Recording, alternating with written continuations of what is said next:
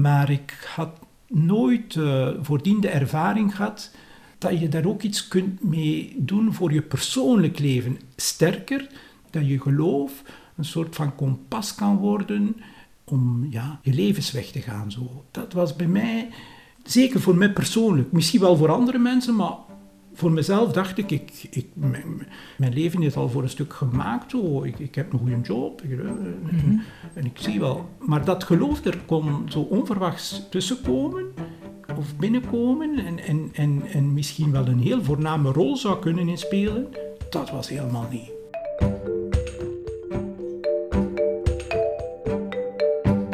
Leo de Weert begon in 1991 aan het noviciaat van de Jezuïeten. Hij was toen achter in de twintig en had tot enkele jaren daarvoor de keuze om religieus te worden eigenlijk niet zien aankomen. Hij leefde een zorgeloos leven, had een goed betaalde baan en genoten van om te reizen. Tijdens een reis in Chili in 1988 bracht hij een bezoek aan zijn oom, die daar missionaris was, en hij werkte met arme mensen.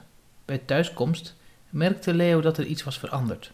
Het contact met zijn oom en de confrontatie met de schrijnende armoede hadden hem onrustig gemaakt. Hij kon niet anders dan de draad volgen dat door die onrust gespannen werd, wat uiteindelijk leidde tot een grote ommekeer in zijn leven.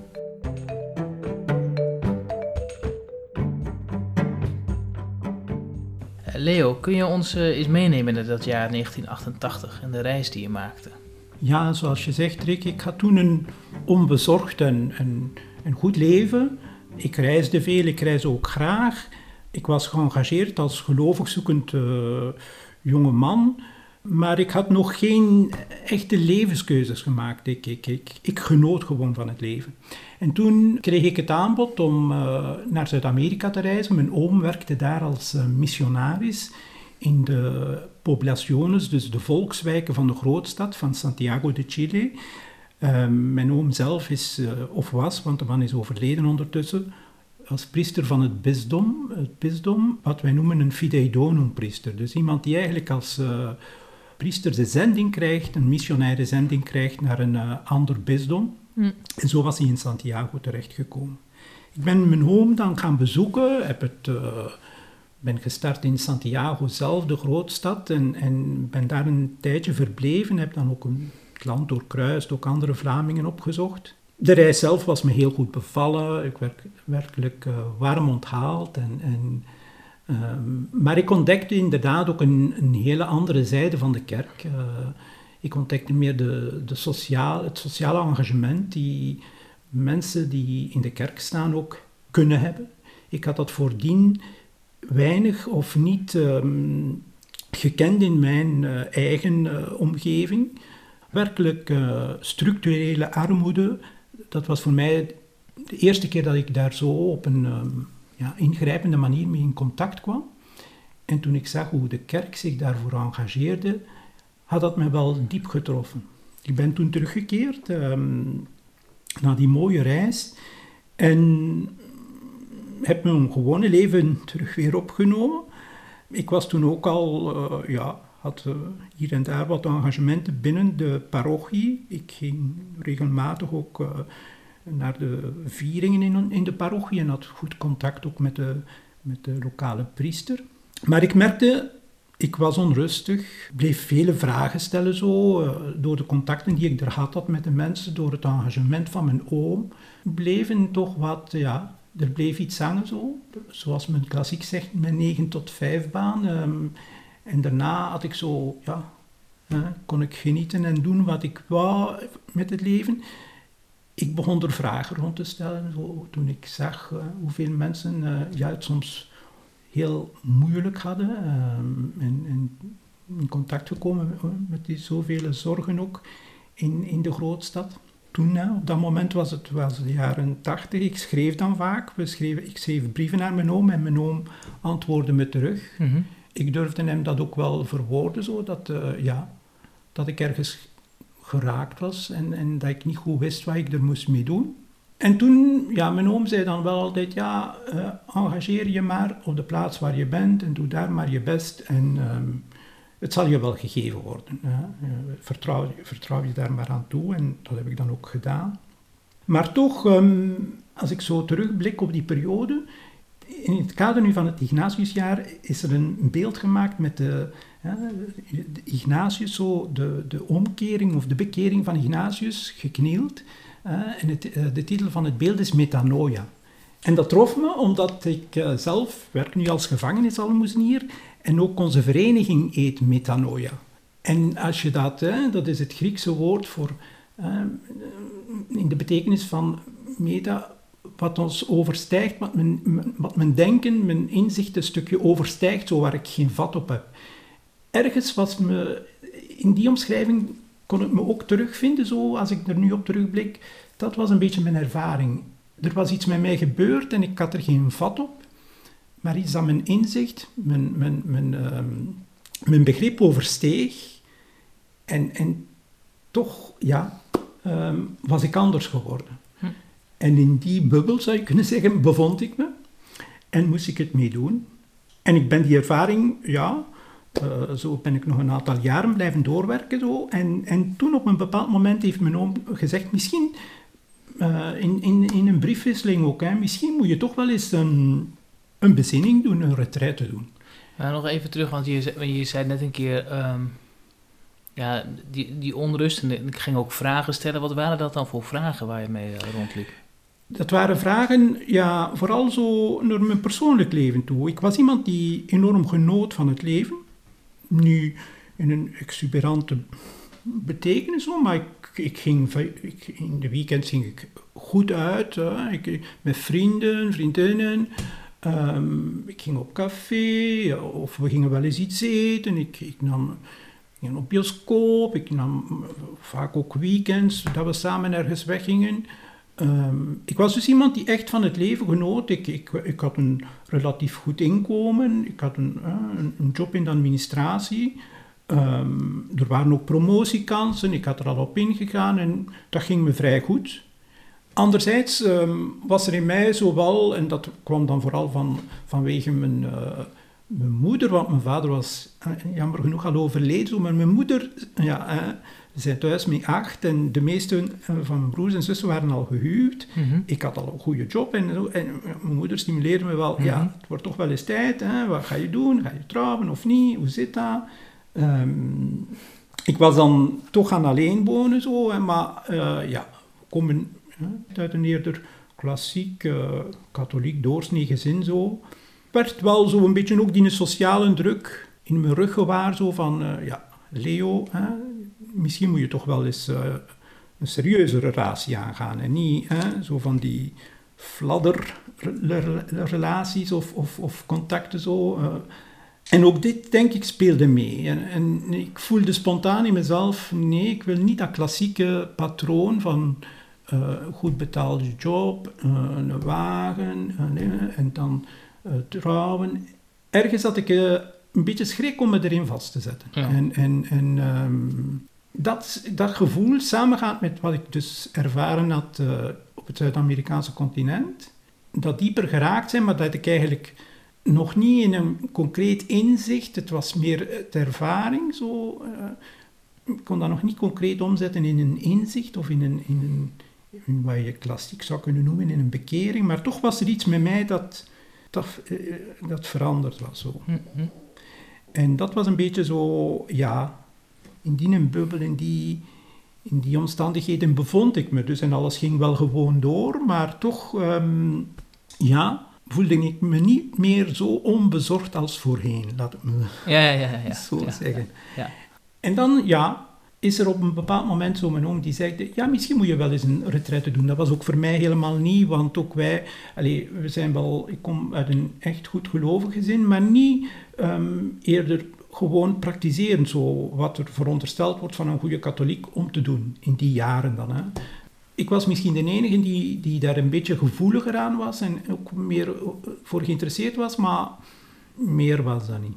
En hij zegt wel, uh, mijn oom, uh, ja, ik ken dus de Jezuïeten, hebben een, een, een, hele goede methodiek, hebben een hele goede manier om, om eigenlijk eens een soort van terugblik te maken op je leven, waar je staat, en, en, en eventueel zelfs keuzes erin mee te maken, vanuit daar keuzes te maken zo ben ik dan um, in contact gekomen met de Jezuïeten in Vlaanderen. Heb ik dan uh, Destijds was dat nog Godzijde, in het bezinningscentrum Godzijde. En uh, dat was goed meegevallen. Ik heb dan, dat was helemaal nieuw voor mij, zo stuk uh, in gesprek gaan met een begeleider, stille tijd, um, een, een eucharistieviering, zo een, een, meer gestructureerde dag, maar toch, um, laat me zeggen, in een spiritueel kader. En dat was voor mij werkelijk uh, een ontdekking. Ja. Wat was die ontdekking? Wel, um, dat geloof inderdaad dieper kan gaan. Ik was voordien een, een gelovig zoekend mens, maar die eerder um, bezig was met de uiterlijke kant van het geloof. En, mm-hmm. en, uh, en daarmee samengaand ook de rituelen. Maar ik had nooit uh, voordien de ervaring gehad dat je daar ook iets kunt mee doen voor je persoonlijk leven. Sterker, dat dat een soort van kompas kan worden als je, dat je geloof een soort van kompas kan worden um, om, om, om ja, je levensweg te gaan. Zo. Dat was bij mij, zeker voor mij persoonlijk, misschien wel voor andere mensen, maar voor mezelf dacht ik, ik, ik mijn, mijn, mijn, leven is al voor een stuk gemaakt. Zo. Ik, ik heb een goede job ik, mm -hmm. en, ik zie wel.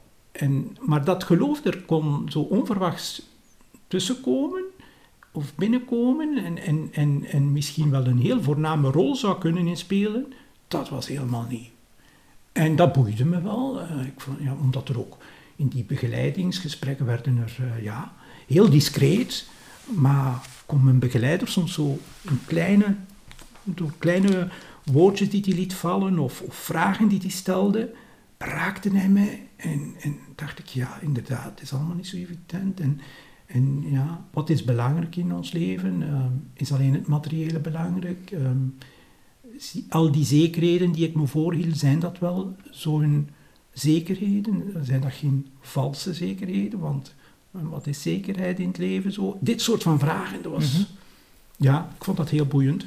Ik zal nooit vergeten toen, ik, toen we de retraite samen uh, beëindigden, want ik had dat wel ook aan mijn begeleider gezegd, dat ik zo bij vragen zat en zo.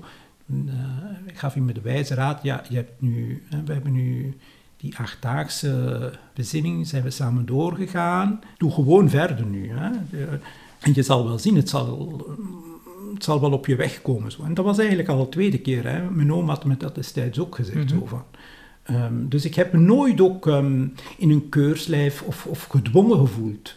Uh, vanuit... Uh, mensen die in de kerk staan, die, die u zouden willen... Uh, nee, met, wat me ook altijd raakte erin, in het traject dat ik gelopen ben, dat mensen me altijd heel vrij lieten zo. En, en dat ze zeiden, het zal je wel gegeven worden zo. Je moet het je niet toe-eigenen, het zal wel op je weg komen mm. zo. Je zegt net uh, dat het geloof een soort van kompas uh, kan worden. Dat was iets wat je van tevoren niet wist. Maar kun je daar misschien iets meer over zeggen hoe dat dan, hoe dat dan werkt? Hoe kan dat geloof dan dat kompas zijn? Het is een kompas geworden, omdat ik eigenlijk een beetje een, een, een je zou kunnen zeggen dat ik een soort van uh, lijstje voor mezelf heb opgemaakt, zo van wat is er nu waardevol voor me in het leven zo, en wat is er bijkomstig. In alle bescheidenheid, ja, dan toch een beetje die richting meer beginnen uit te gaan zo. En ik voelde dat aan met, uh, ja, zo, wat ik dan later ook las zo in die fameuze geestelijke oefeningen van Ignatius. Zo, hè. Bepaalde ervaringen zo lieten me inderdaad op het moment zelf, gaf ze misschien wel een hevige kick en was ik blij en, en ik kon eens goed uitgaan en ik was uh, een fantastische avond. Maar daarop voelde, voelde ik me soms ja, inderdaad weer heel eenzaam of, of hè, zoals men dan zegt, troosteloos, zo ja, lauw. Uh, was dan weer voorbij. Het was niet het vervullende waar je nee, misschien op gehoopt Het weekend was weer voorbij en dan ja. moet je winnen. Dit soort van uh, ervaringen maakten dat ik, ja, denk ik, geleidelijk aan zo het pad van het evangelie begin, ben beginnen in te slaan. Zo. En wat een hele hertekening wordt, zo een, als het ware een hele een ommedraai, zo een ommekeer echt in je leven. Zo, omdat de, de waarden worden als het ware op, naar ondersteboven um, keert. Zo. Zeker uit de wereld waar ik kwam. Ik kwam uit de wereld... Mijn klassiek heb ik bankwezen gestudeerd. Ik dacht ooit in de bankwereld terecht te komen, maar ik ben dan eigenlijk uh, meer in de wereld van accountancy en boekhouding terechtgekomen. En um, ja, cijfers en, en, en, en um, uh, winst. En, um, dus dit soort van zaken mm -hmm. als je daar dan tegenover die wereld stelt van, van het evangelie en, en van... Dat was, was voor mij een, een complete ommekeer. Zo. Ehm, werkelijk ook in de betekenis van een metanoia. In de zin zo van... Het is niet dat mijn vorig leven een, een slecht leven was, of een zondig leven. Helemaal niet. Maar het had wel te maken met, een, ehm, met nieuwe inzichten krijgen. Zo. Met een soort van ommekeer. Hè?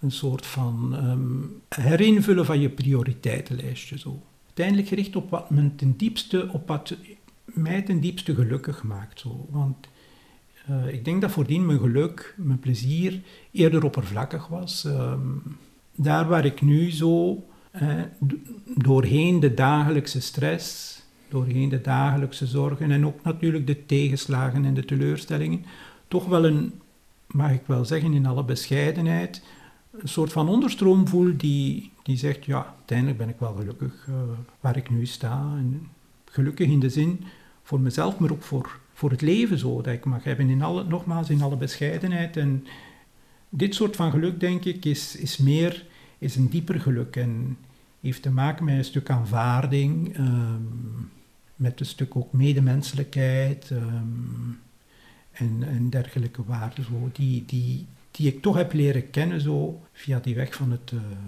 van het geloof. Ja. Hm.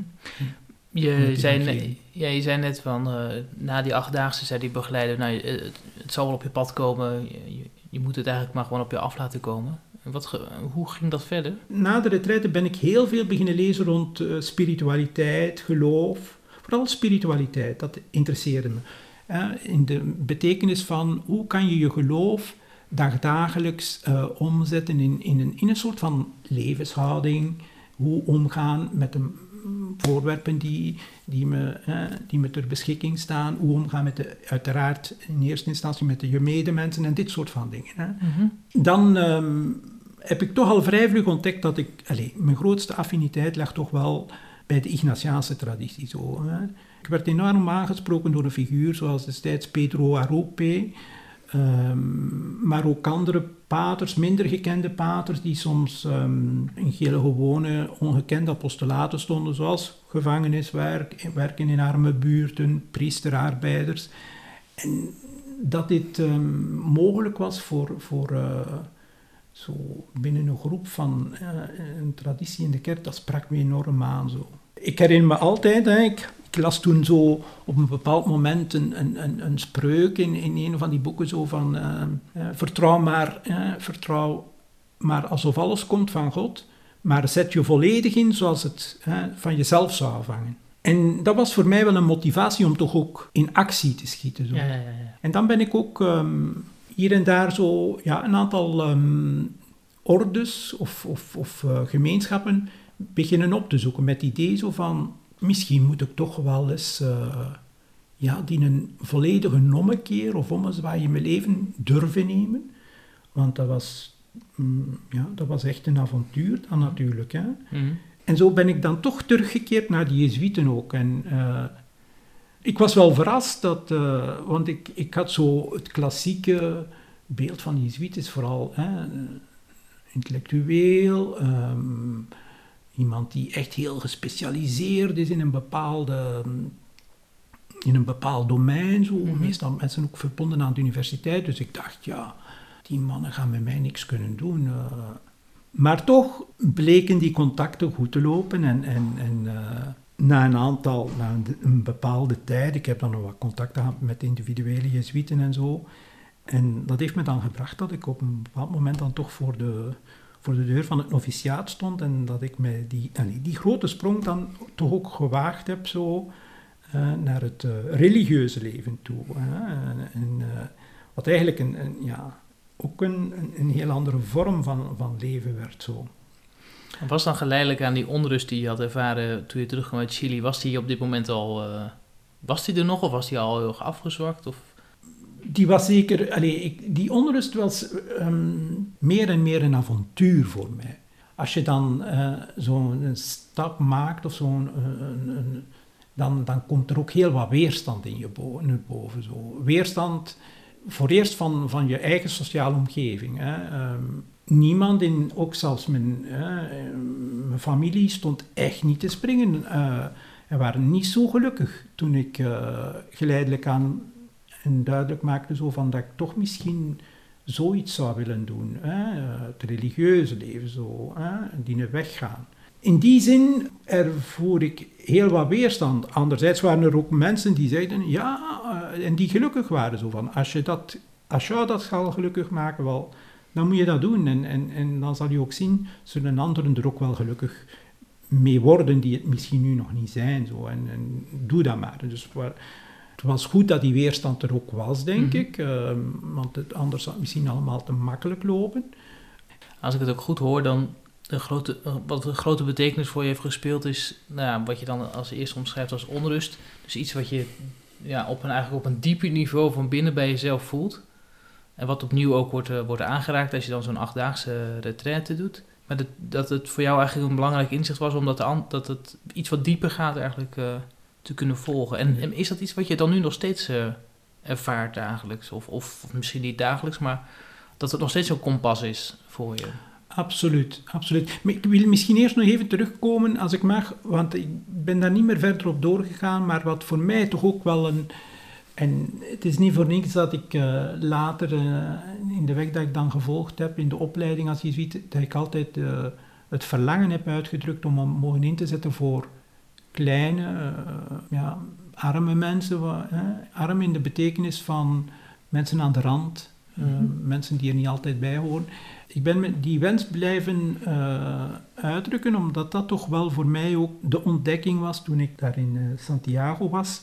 Hoe de kerk voor mij, de katholieke kerk, toonde hoe dat je het leven van die mensen kan um, delen. Zo. Door erbij te gaan, door, door met hen samen te leven, door met hen een stuk hun leven te delen. En, en daaraan gekoppeld ook een stuk een, een, een component van sociale gerechtigheid. Hè meer dan alleen enkel zo ehm, mensen bemoedigen of, of, of uh, ondersteunen, maar ook opkomen voor hun rechten. Hè. Mhm. Ehm, zij horen er ook bij. Zij hebben ook een plaats in de samenleving. En, en, ons geloof is een, zou ik zeggen, een geïncarneerd geloof. Hè. Het, het, uh, het, moet zich ook uiten in, in de omstandigheden van het leven van de mensen. Hè. Je kan geen evangelie gaan prediken aan, en, en en eh, heel het sociale vraagstuk vergeten. Zo. Dat zou, dan is het geloof een zoethouder en dat is het niet. En dat was voor mij echt, dat was zo een openbaring. Ehm, als er dus één morele component aan verbonden is, dan is toch misschien die dat ik ehm, een stuk misschien wel, toch wel een stukje mijn eigen zondigheid had ontdekt op, op dit gebied. Ik bedoel, dat ik voordien enkel met mezelf bezig was. Zo, ik was heel bezorgd om mezelf. Ehm, ik was ook uh, met mijn uiterlijk, met alles, alles materieel.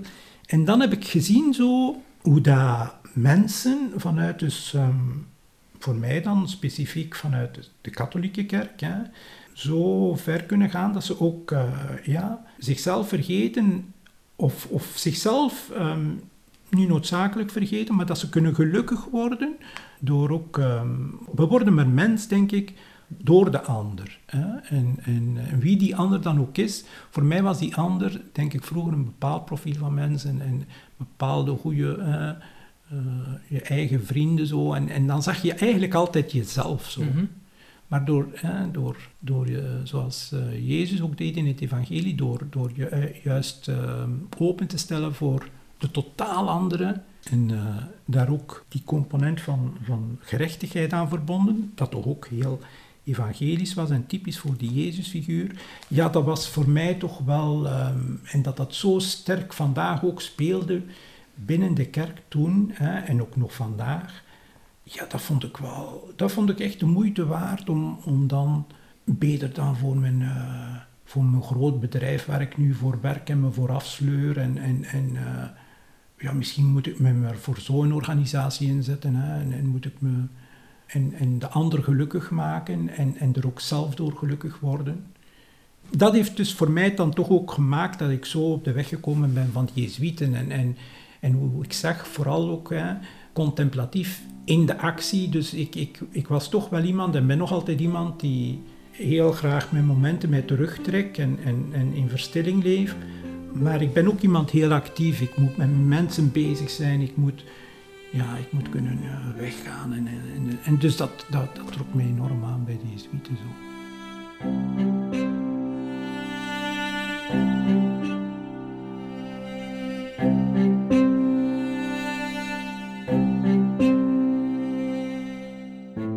Is Bekering, een podcast van Bidden Onderweg. Journalist Rick Timmermans gaat met zes mensen in gesprek over hoe de Ignatiaanse spiritualiteit hen geholpen heeft meer christen te worden. Deze podcastserie is gemaakt naar aanleiding van het boek Bekering Ignatius van Loyola en twaalf mensen van vandaag. In deze bundel biedt Jezuïet Dries van den Akker een moderne hervertelling van het indrukwekkende bekeringsverhaal van Ignatius. Daarnaast vertellen twaalf mensen van vandaag het verhaal van de bekering die Ignatius mogelijk maakte in hun leven. Het boek is online en bij de plaatselijke boekhandel te koop.